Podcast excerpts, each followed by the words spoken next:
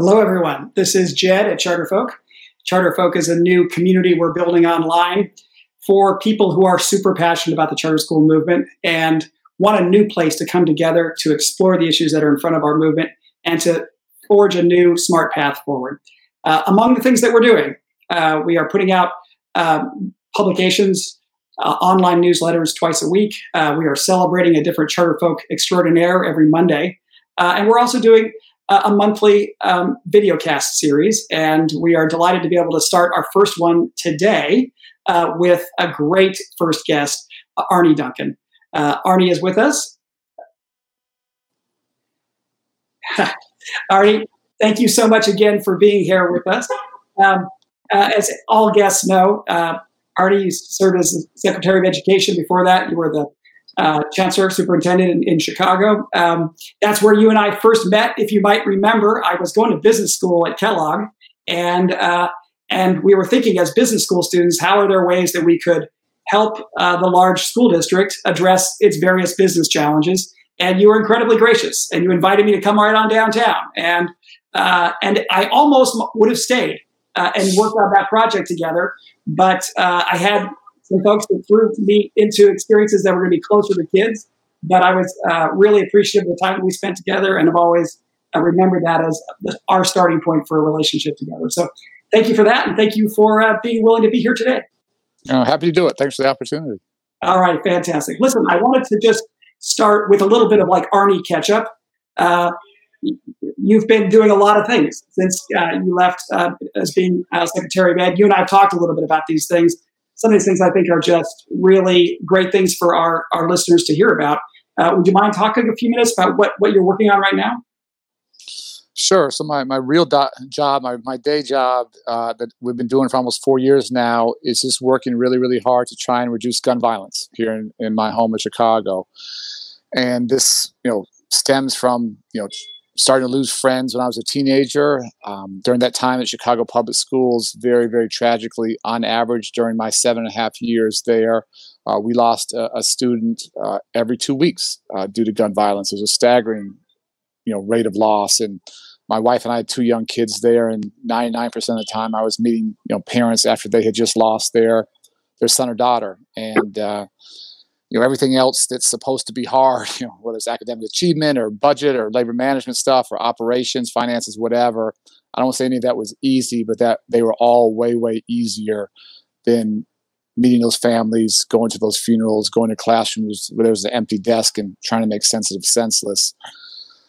Um, and very naively in hindsight, when our family moved to DC in 2009, I thought we were rock bottom. I thought it couldn't get any worse. And unfortunately, for a whole host of reasons, things got a lot worse. So we've been at it for almost four years now, working in the 15 neighborhoods here in Chicago that produce the vast majority of violence.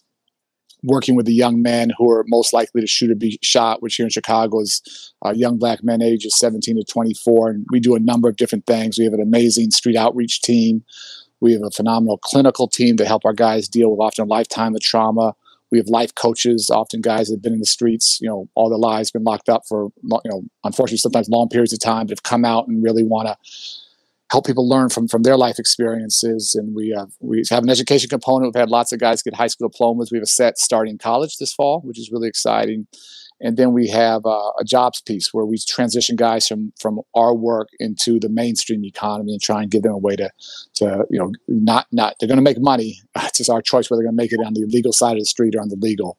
And um, we have about 40 employers that are hiring our men at the back end of our programming. So that's that's my real job. That's what i'm obsessed about. We had three consecutive years of double digit reductions and my my my metrics, my scorecards are is, is just pretty simple now. It's just homicides and shootings. That's it. We had three consecutive years of double digit reductions. That was great. Um, this year has been really, really, really hard, and we're up significantly um, as a city. It's a really tough time uh, for a whole host of reasons we can talk about if you want. The the you know, one thing that's interesting, the neighborhood where we started, where we're the deepest, where we've worked the longest, while the city's up about 51%, we're actually down about 30% for the year. So a huge swing between those two and having a real sense of the kind of work it takes to actually you know make communities safer and give men a chance to do something better.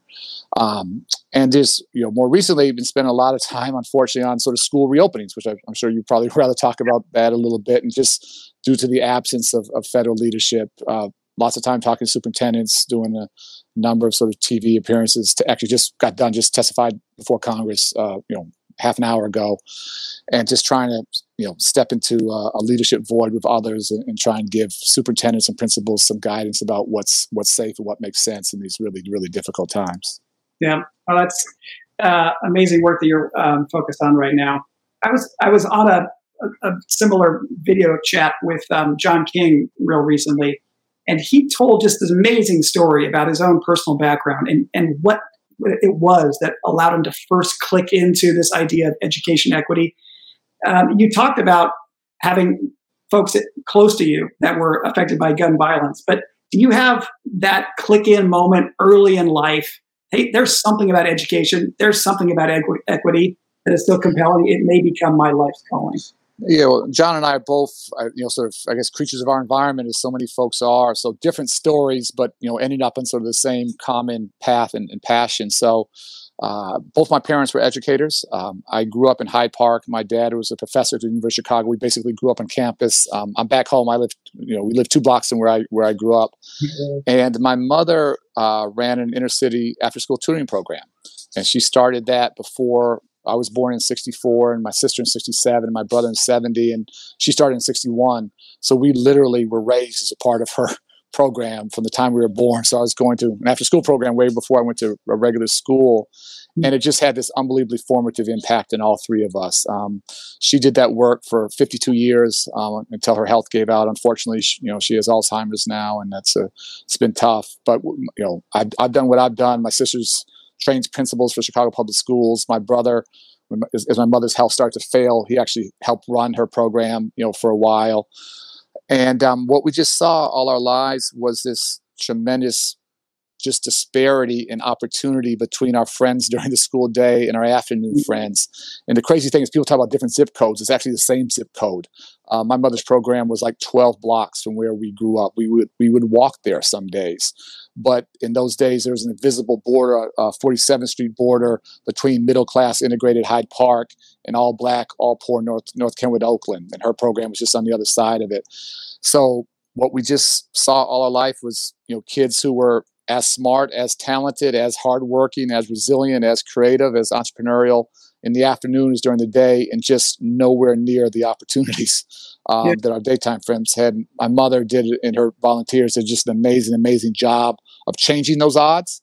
And yeah. you know some extraordinary success stories, which I'm happy to talk about if you want. Um, but just I always thought her, her program was at 46 in Greenwood. And, You know, had 50, 60, 70 kids a day, whatever. And I just thought about the kids at you know 43rd in Greenwood or you know 47th in Ellis who just didn't happen to find her program and just how much lost potential you know just in our one little neighborhood then you think about the city and then you think about the country so that's the driving force for me that knowing what's possible knowing what kids can can accomplish coming from you know very tough families very tough communities you know total poverty um, and also knowing what's at stake when we fail to educate, when that's not the pipeline to a better life, and seeing, frankly, the deadly consequences um, of that.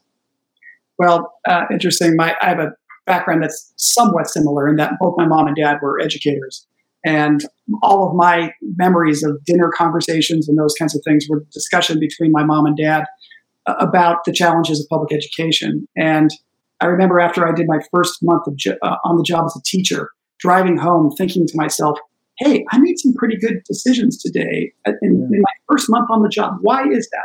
And I attributed that at that point, and I still do to this day, to having been around the dinner table with my parents from a very young age, just yeah. built intuition on these kinds of kinds of issues. Yeah, I'll tell you one more. Sorry, one more quick anecdote. And there's just so many crazy stories, but the, you know, the, the young men we're working with. I had one of the first group of guys we worked with. Um, he said, Arne, I wish I would have grown up with more toys, but we grew up with a household full of guns. And mm. guess what? He became a shooter. And I just thought about I grew up in a household full of bu- books. Both my parents were educators, educators, and surprise, surprise, all three of us kids became educators. And what I've really, really learned in this work is just you just don't judge. And it doesn't make me any better any smarter any whatever. I just followed my family business. Um, you followed your family business he followed his family business. And yeah. you and i just happen to be born into families that um, it was a slightly different family business. So th- this work is it's so complicated and so deep but it does nothing if it doesn't humble you and just to really see our common humanity um, and see how much just the circumstances of a birth, circumstances of community, circumstances of family uh, shape us in ways. And had I been born in that family, would I have made different choices? I can't say I would have. Yeah.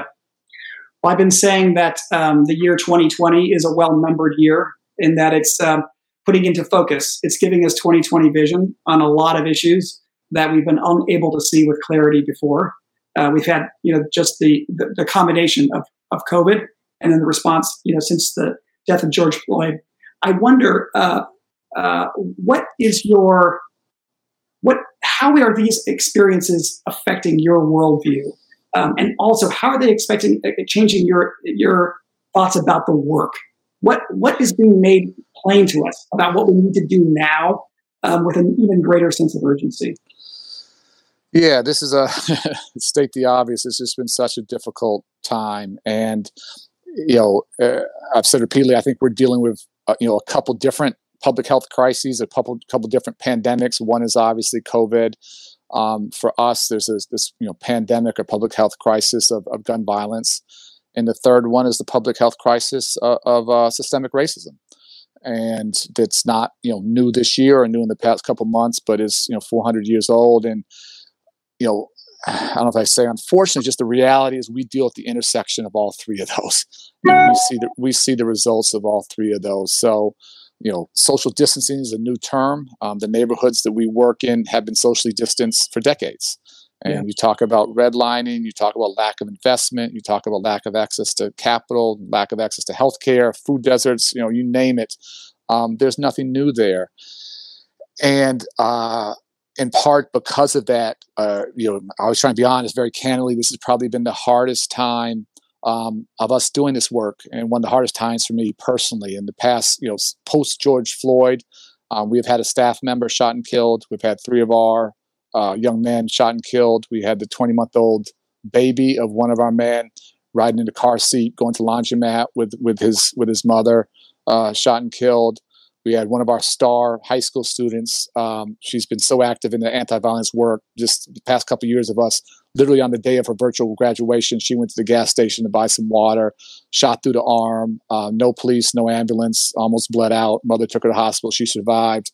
But we've dealt with a level of trauma and loss. We, have had hard times before, but nothing like this. And uh, you know, I, I, know the quote that the you know the the arc of uh, the arc of justice, uh, arc of time, whatever is long, but it bends towards justice. I hope that's true. Um, I can't sit here and promise that that's true. Yeah. My only hope is that all these multiple crises, these multiple pandemics, these multiple you know public health crises are forcing us to to face some very uncomfortable truths that are not new truths, um, yeah. but that we've been able to, to hide from, and we can't hide from them anymore. And the question is, do we have the courage, you know, in lots of sectors, and we can talk about education, including education, to do some things very, very differently. And if we do that, then I'm hopeful, uh, I, am confident we can build a, a, country that's you know more fair and more equitable and more just in every in every aspect. Um, yeah but there's nothing there's no guarantee that we'll summon that courage. And again to state the obvious i think we've taken massive steps in the wrong direction the past the past three years past you know almost four years under under president trump. So this has um, been a really challenging time. I'll say very honestly i've probably never felt more inadequate.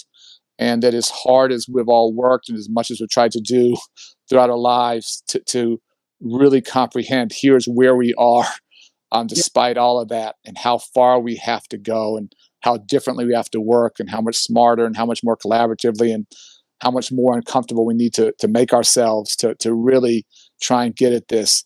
Um, there's an amazing obligation and opportunity. And again, I just just really, really hope that collectively um, we can um, we can summon the courage to do what's right uh, for our kids and for the community. Do you think that um, you know, bringing it a little bit more specifically into education, there's been a lot of conversation about uh, the inequities that are baked into so many different parts of our society. Certainly, the, our, our policing um, practices, criminal justice in general. Um, but what motivated me to, to do the work that I do was a feeling that those very same inequities are cooked into our public education system. It's been very hard to make those inequities visible. It's been very hard to motivate people to run at them with the gusto that uh, I think is necessary. I think there are many charter folk who have recognized this, and this, this is what has motivated our work. But do you think that this broader discussion that's going on around our critical need to address uh, injustice across our entire society actually opens up opportunities for us to make more progress in, in the education realm that we focus our work within? Uh, yes, I think the opportunity is absolutely there. Whether we take advantage of that opportunity is a very different question. And so, um, you know, if you, if we don't do it now, shame on us. And I don't, you know, then you probably lose another 20, 20, 30 years or something. Um, but I, I just try and always be very honest. Sitting here today, I can't say that you know with absolutely you know absolute certainty or or a high level of confidence that we're going to have the courage to take on and, and we can start to you know if you want we can sort of start to list those inequities. I'd have my list, you'd have your list. You probably have a lot of overlap, but they, they are deep, they are structural, they are embedded, and you know just again you know by definition to date until right now you know more than halfway through 2020 is a country we haven't done this stuff. There's been lots of amazing individual work of charters and others who have you know really you know found ways to, to have impact and to you know change the change the calculus and change. I don't even like say beat you know not beat the odds, change the odds. You know that's what it can't just be about beating the odds. Um, but have we done it at true scale? Have we done it for you know all the kids or all the communities that need it? And the truth is, um, real progress, amazing examples, but um, we're not close. We're not close to where we need to be. Yep. And so if we if we think about, I've been trying to posit some new ideas uh, about um, what would be a, a, an important contribution for charter schools going forward. Uh, my own sense on this is that um, our role is to take a public education system that unfortunately, unfortunately, turned out to be not that public, is riddled with the inequities I think that you're talking about. And we both model what schools look like that are more equitable, but then we push the entire system to purge itself of these inequities through the advocacy strength we're building and, and our care for kids and, and, and, and, you know, a variety of approaches. I wonder, just as a starting point, you know, how do you react to something like that? Is that just um, uh, not even? It's so it's so broad and ill and undefined. It's hard to wrap our hands around it. Or is it a good starting point for us to thinking about what the next generation of our workers. Yeah, and, and, you're living this every day in a way that I'm not. So you know, these are just some you know some some initial thoughts. So you know, three things maybe. You know, one, yes, I think that's hugely important that we have to lead by example. You have to demonstrate what's possible. You have to show that that's possible. Again, not just of one great principal or one great school or one great leader, but at at some scale. And there's significant scale, you know, amongst charter networks and the broader charter community. So I would say that's a starting point. Um, but let me just sort of, you know, not to give you more work, more homework. Probably last time you want me on your on your podcast, but I'm always good at signing work. The other two things is just to continue to really try and influence the policy conversation, and um, you know, what percent of children now go to charter schools in the country? Do you know ballpark? Is it about six percent? Yeah, I was, say, I was gonna say five. So yeah, so again, that's great. And again, not every charter is you know good. And I've challenged the charter community to hold the charters accountable and close down bad charters. So it's nothing about the name charter that matters. But you know, I just think we can't be satisfied if we're serving you know six percent of children well and you know uh, a decent percent whatever might be of the other 94% are not being served well so one can you know that's one demonstrate what's possible create those models create those at scale second is to really continue to to enter the public policy conversation in a really significant way. And you know again the good the bad and the ugly but really put out there what's possible. And the third one that i've honestly pushed on in the past and that we we as a you know charters community have, have i think done honestly a really poor job is to really have the voices of students and parents be heard and the sort of the demand side of this thing. And you sort of think of how many parents how many kids how many children of color, how many parents of color, how many charter operators now who are, are you know educational leaders of color, and it, it's um it's it's it's it's sub rosa. And I think that's really, really devastating from a political standpoint. And to to really activate and motivate um, and empower and get out of the way, but that if we had more demand, yeah, uh, for this, that changes everything. If you have a supply as great as it might be, as you know, world beating as it might be, um, but that's not publicly known or acknowledged or can be sort of pushed you know pushed aside or whatever um, because it's an inconvenient truth um, and i think we've done a grave we've, we've done ourselves and, and frankly kids in the country uh, and i don't say this lightly i mean this very sincerely you know people can disagree we've done the country a grave disservice by not really really working with parents and students uh, you know leaders but particularly you know educational leaders of color to yeah. tell their story and to tell it again, uh, not PR, not spin, tell it honestly, tell it clearly.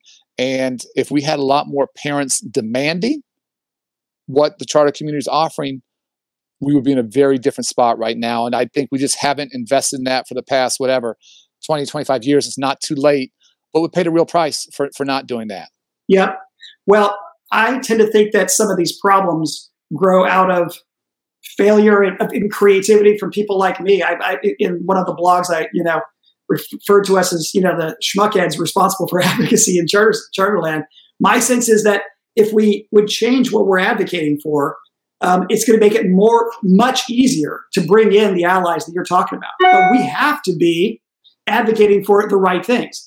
So I was really interested. You were like, you've got your laundry list of inequities. You know, for example, for me, just Brown, well, Brown versus Board of Education. You know, this T-shirt friend, you know, gave gave to my son Quentin. It's the only, you know, child T-shirt I couldn't get rid of. I framed it, right? you know, we we redline educational opportunity in this country. There is no way around this, right? And charter schools model that your place of residence should not determine where you uh, go to school. In addition, by and large, there may be a few exceptions in some states but generally, charter schools do not use selective admissions criteria as a basis for admissions. And yet we know that there are thousands of public schools across the state of country that do this. Given that we don't, and given that we're passionate on these issues, I think we should be pushing the entire public school system to purge itself of its redlining, attendance boundaries, uh, you know, in an orderly way, in a smart way, not erasing it altogether, but also pushing folks to get rid of these selective admissions criteria, which we know exclude kids by race. If we got together policy proposals like that, and then we asked more folks to be with us or taking the lead on it, I feel like they would be much more inclined to do it. But I don't know. React, react to that. Am I, am I, am I on the right track? Yeah, or? no. I mean, unfortunately, there's so many. So yes, that's on the list. I mean, I'll just name a couple others on the list, and you can't to your point, you got to focus. So you got to sort of prioritize all this stuff. So that's that's absolutely you know a battle or one battle that could have some rally, you know rallying behind it. Two, obviously, just the disparities in how education is funded and the you know reliance on local property taxes and sales taxes. And again, COVID now, as hard as last school year was, this next school year is going to be harder as those local you know sales taxes, property taxes, everyone's going to be down. Districts are going to be hit. Charters are going to be hit probably even harder. And without a federal backstop, without a federal investment, you know, this year is going to be brutal financially and, you know, teachers laid off and all those things that we like, we're not even having those conversations, but, you know, thinking about education as a national good rather than as a local whatever, you know, that's another conversation. Then I always talk about a couple different ones. You know, one is how we allocate time. Time is often the constant yeah. in public education. Charters have been more creative than most in terms of having time be the variable and have, trying to have learning be the, const, the constant but we've seen very very little innovation or change there and again now in this virtual world and you know how we learn that should be you know different technology clearly you know another piece of that that you know where kids you know we know you know 80% of white kids and you know less than two-thirds of black latino kids um, have devices you know and have access to wi-fi and why you know that's got to be ubiquitous you know like air like water and electricity and the fact that in this time of virtual learning being the reality for the vast majority of kids across the country, whether it's full time or part time or whatever, and the fact that we still have that massive inequity, you know. And then the, the final one is I you know talk about talent. That again, if we think you know teachers matter and principals matter, and charters have probably done this better than most, but I always you know, I had my battles of what's federal, what's local, but I always said, uh, you know, 15,000 local districts. I traveled to all 50 states and, you know, hundreds and hundreds and hundreds of schools. I, you know, I don't even know how many. But everywhere I went, I just asked, can you tell me, give me one district, one out of 15,000 that systemically, systematically identifies their hardest working, their most committed teachers and principals and put them in the kids in the community that need the most help. And yeah. there is not a single district, there's not one that, that does that. So you take yours, you take funding, you take time, you take technology, you take talent. I call them the three T's. You know, lots of ways to look at this thing. Um, we're not again for all the great work for all the you know remarkable work for all the blood sweat and tears for all the remarkable work of kids we're not even in the game. I mean it's like we're not scratching the surface and that's the question for me is can we move much faster much more radically um, in all of these areas um, given this moment? And again if we don't then when the hell are we going to do it?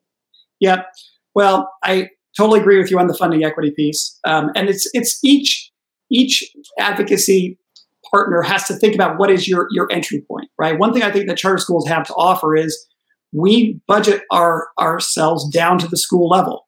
Uh, people know does what, what the money actually gets there, right? And once you can see things at a school level, it becomes much more meaningful to students and to parents, right? But massive school districts, you can't ever see it. And I know what the experience was at Hooper Avenue Elementary School, where I taught in South Central Los Angeles, when we were able to show our teachers how much funding would come back to our school if we went charter. It became real in that moment how much money was being taken away from our school in South Central Los Angeles. That should have been the best funded school anywhere in the country, right? But until it was brought down to the school level, right? So that's where I feel like we could be pushing. Hey, we already budget in this way, and we think that everybody else should, and not by formula. We want to see it down to the dollar because we live in a country where money has been sucked away from the highest needs communities to subsidize the low the lowest needs communities, right? And when we are on the right side of history and on the right side of those issues, the parents, the community partners, the students that we want with us, I think are going to be there with far greater. Yeah, yeah. I do think yeah. So uh, agree on all that. I just think this idea of real transparency and all this stuff and a scorecard and putting all this stuff out broadly for the public and the you know if others aren't willing to do that people will figure it out and just put it out there like i'll give um you know obviously lots and lots of great charter networks but what KIPP did about their college completion rates i thought was at least for me that was the first time i'd ever seen that kind of data yeah. and yeah. on one hand it was you know better probably much better than other districts on the other hand it wasn't as high as they wanted but it was real and it was the first time I've seen that scale. People really put that kind of stuff out, and then that's the that's the the benchmark. That's the launching pad. Yeah. Then you hold yourself accountable every year for trying to trying to get better at it. But that whether it's you know financial transparency or transparency around outcomes, or you know all this different stuff, um, having you know the charter community just put that out by community, by charter network, by city, by whatever. Um, that's education has been so opaque for so long, and that's by design. That's by design. Whether it's funding, whether it's 50 states having 50 different standards, you can't tell if a child's on track to be successful or not. Um, those things, you know, that's not by accident. That's on purpose. And yeah. so, yes, modeling, leading by example. Again, not cheerleading, not spinning, putting out there all this stuff is a work in progress none of it's perfect um, that that that vulnerability that on yeah. you know transparency honesty vulnerability uh, that's that's what people are, are people are starving for that now and so i think again for for the charter community to lead by example and all of that stuff and just commit to it year after year after year and being relentless on it um, that's a big deal yep well taking it back a little bit um, into broader political dynamics can you just offer some observations on where you think charter schools stand right now? We've gone through a period where there's been some very major blowback, um, and there's real concern about having lost some support in the Democratic Party. Um, and would love to hear your thoughts about where we actually stand and what recommendations you have for us in terms of making ourselves as strong as possible for the future. Yeah. So I'll say two things. And you know, I, I, happen to be a Democrat, but for me, like this election has nothing to do with Democrat or Republican or left or right. It's really fighting to save our country from a leader who is, you know, a Russian asset, who is fundamentally corrupt, and uh, uh, you know, it's everything's at stake. And you know, my daughter's old enough to vote; it'll be her, her first time voting, and I, I, well. I truly, I truly, truly pray that this is the most consequential election of her lifetime. I hope there isn't another election this important. So for me, that that fundamental issue of fighting to save, literally save our country, and things that I frankly took for granted and thought were here forever, um, I've was seen just sort of not swept away, but fundamentally challenged in a couple years in ways that I I didn't think we were possible, and just how fragile our democracy is, and how we have to fight for it every single day and continue to reinvent it. So for me, this election, um, yeah. So I'll get to education policy, but mm-hmm. that's um, I, I feel like I, I almost don't have the the uh, the luxury of, of focusing on this. You know, people ask me, oh, you know, this policy or that policy now because the the fight is so much bigger, and I think we have to unite to to win that. Um, and if we don't win it, then everything's out the window. Um, and we got to count on you know Russian interference. We got to count on being cheated. I always you know use basketball analogies. It's like you're you're on the road and you know the refs are going to cheat you and you can't win by three points because you're going to lose. You got to win by 15, so you win by 10. You know, and that's that's the mentality we have to have. And you know, whoever you know, Vice President Biden picks for his vice president, we can't. You know, we we got to support that 100. percent It doesn't. We all we all might have our personal opinions. It just doesn't matter. It's just so so small. So that's the context. Yeah. Having said that, if and it's a big if if we do the hard work over the next 90 days to ensure that we have new leadership and leadership that's you know has integrity and leadership that isn't literally owned by uh, a foreign power in charge then at some point we can start to get into the nuances of education policy um, mm-hmm. as we try and dig out of an economic crisis as we try and dig out of a public health crisis. I'll go back to my original point. That's where i led with that. The best way i think to do that is through again not just the public policy advocacy but having many more students many more parents many more community leaders many more charter leaders of color driving and leading this effort going forward. I think that voice is so powerful and so important and has been you know muted has not been invested in has not been you know listened to and that's that's been a strategic error for a long time and is a, a more than ever strategic error now so that that for me if we want to get to a better place um, i think that's that's the best it's not an easy thing to do. That's the best thing I can sit here today and say that we need to do that, that frankly, we, we haven't done. Yep. Yep. Well, I say in, in a lot of different contexts that in terms of charter school advocacy, the two things that we've got to get great at one is what I call thunderbolt casting. You actually have to get good at the ballot box. You have to get good at comms. You have to get good at your legislative work. You have to get good at grassroots, right? Yeah.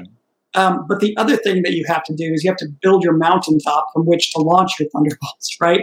And that's having a base. And that's what makes charter schools unique in terms of all the reform efforts that have come before us. We now have millions of kids who we are serving, who are connected to tens of millions of family members. Yeah, yeah. Um, the question is Has our movement really invested in its base to build the kind of authentic structures of engagement and empowerment and decision, shared decision making that we really have to do, right? And I'm, yeah. I think we are open to criticism that we have not done that at nearly the level of seriousness that we should have. Yeah, I mean that's my honest opinion, and I've said it again. It's not just a critique of the charter community. I push the philanthropic community really hard, and if you look over the past twenty years. Uh, maybe you guys know the numbers. You know how much have we invested in teacher programs, and that's hugely important. But it's not probably tens, it's probably hundreds of millions of dollars. And how many have we invested in great principals? And that's probably tens of millions of dollars, not hundreds of million dollars. How much we invested in great charter networks? And we, you know, that's that's a huge number. Um, how much have we invested in grassroots parents?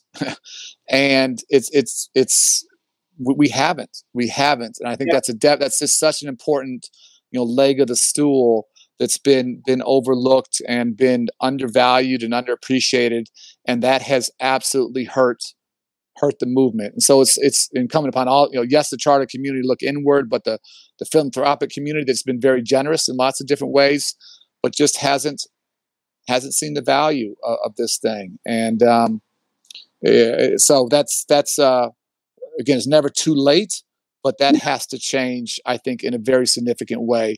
And not that you want to not invest in those other pieces; those are all important.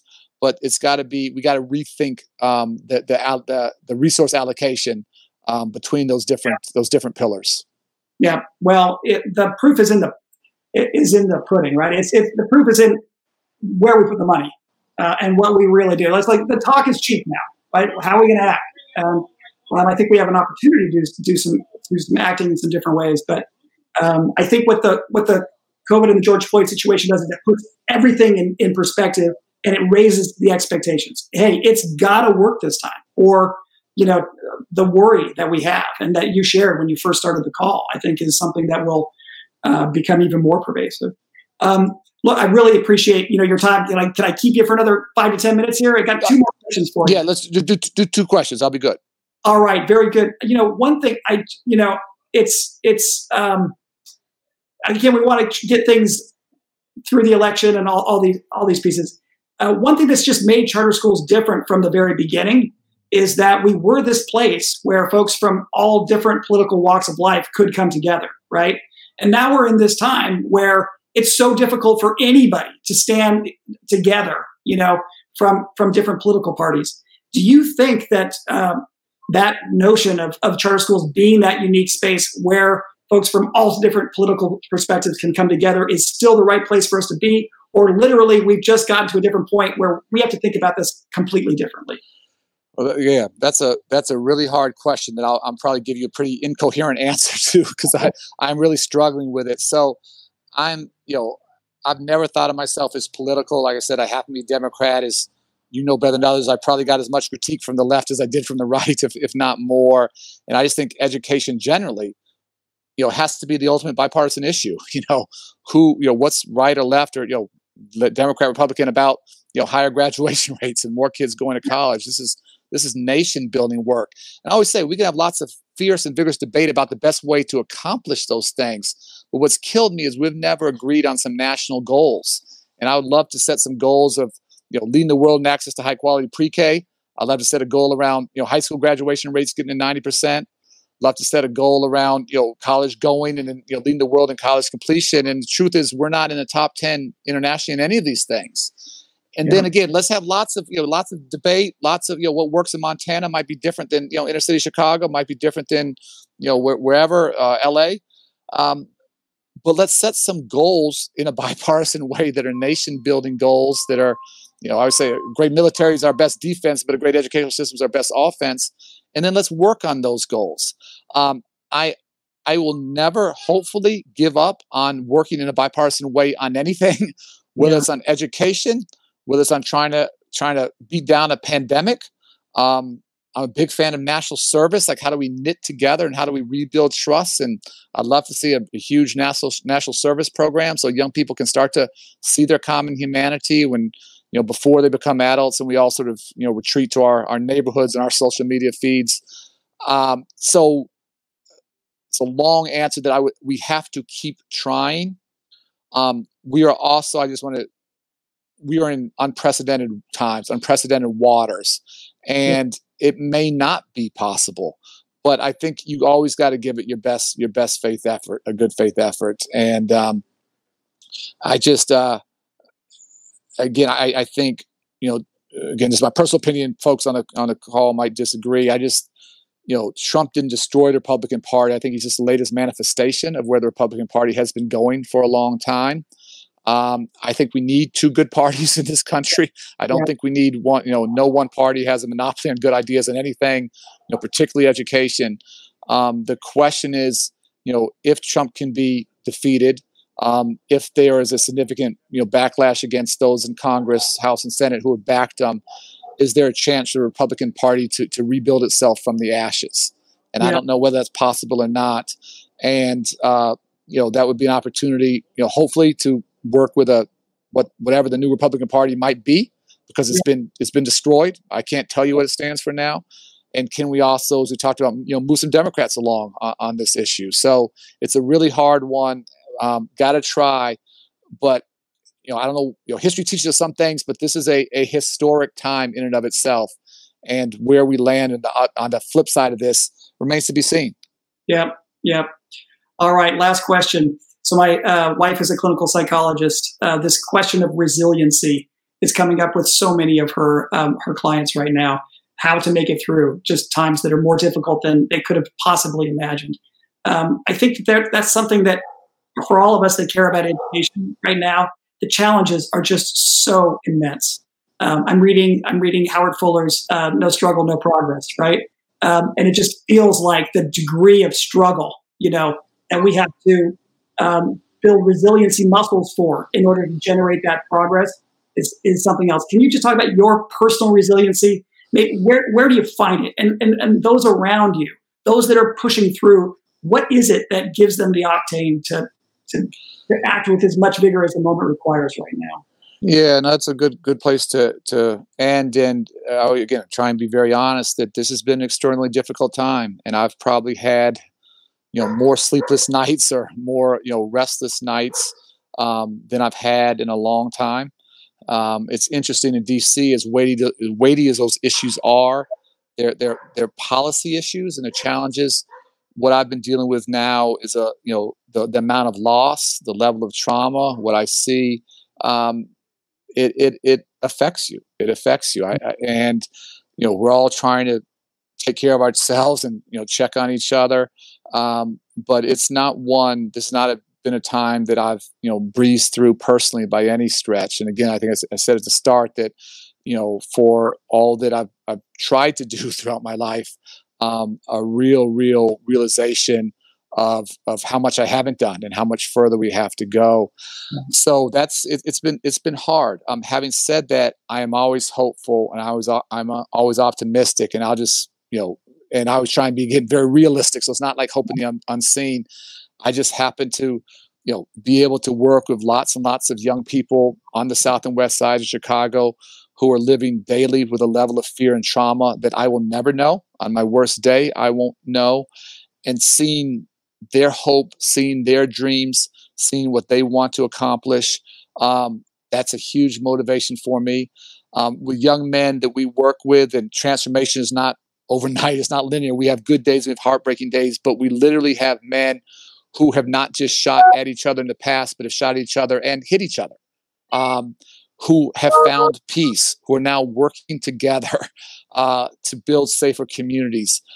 I think about what that takes to have people who have tried to take your life, who have frankly taken the lives of people you were close to, for them to be able to put down those guns and build a, a bond around common humanity.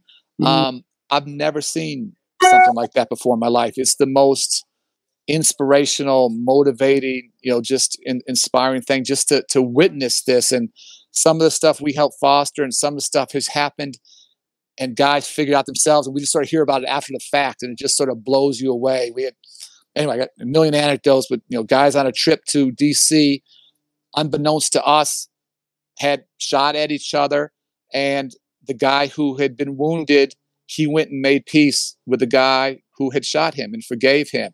And i just think would i would i be able to do that if that had been me or been my kid or been my you know sister brother whatever? So um, for all the darkness, for all the personal struggle that's real, um, I still remain unbelievably hopeful, incredibly hope, you know, uh, hopeful about what we can do because I, I see what's possible. I yeah. see what's possible every day in the midst of a dark, dark time, and that that's that that's what keeps me going. Yeah, well, um, it's an answer I hear from from lots of folks. There's some people whose connection to the work is just so visceral uh, that the energy they get from the families and the kids is itself the motivation that, that helps them. And I think, Arne, you've just been one of these remarkable people through your entire career.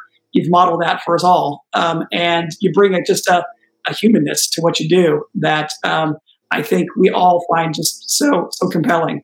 So thank you for spending the time with us now. Oh. Thank you for speaking so candidly about your thoughts right now. And, you know, just really appreciate what you're doing for on all fronts, political, you know, still instructional with the, with the young men you're working with now and look forward to staying in contact with you. Yeah, thanks for all your leadership. And one of these days we'll catch up in a, in a physical manner. we're, all, we're all getting tired of the Zoom stuff, but it's great to connect. And thanks for again, thanks for leadership and thanks for a really thoughtful conversation. Really appreciate it. Thank you so much, Arne. Thanks. Bye now.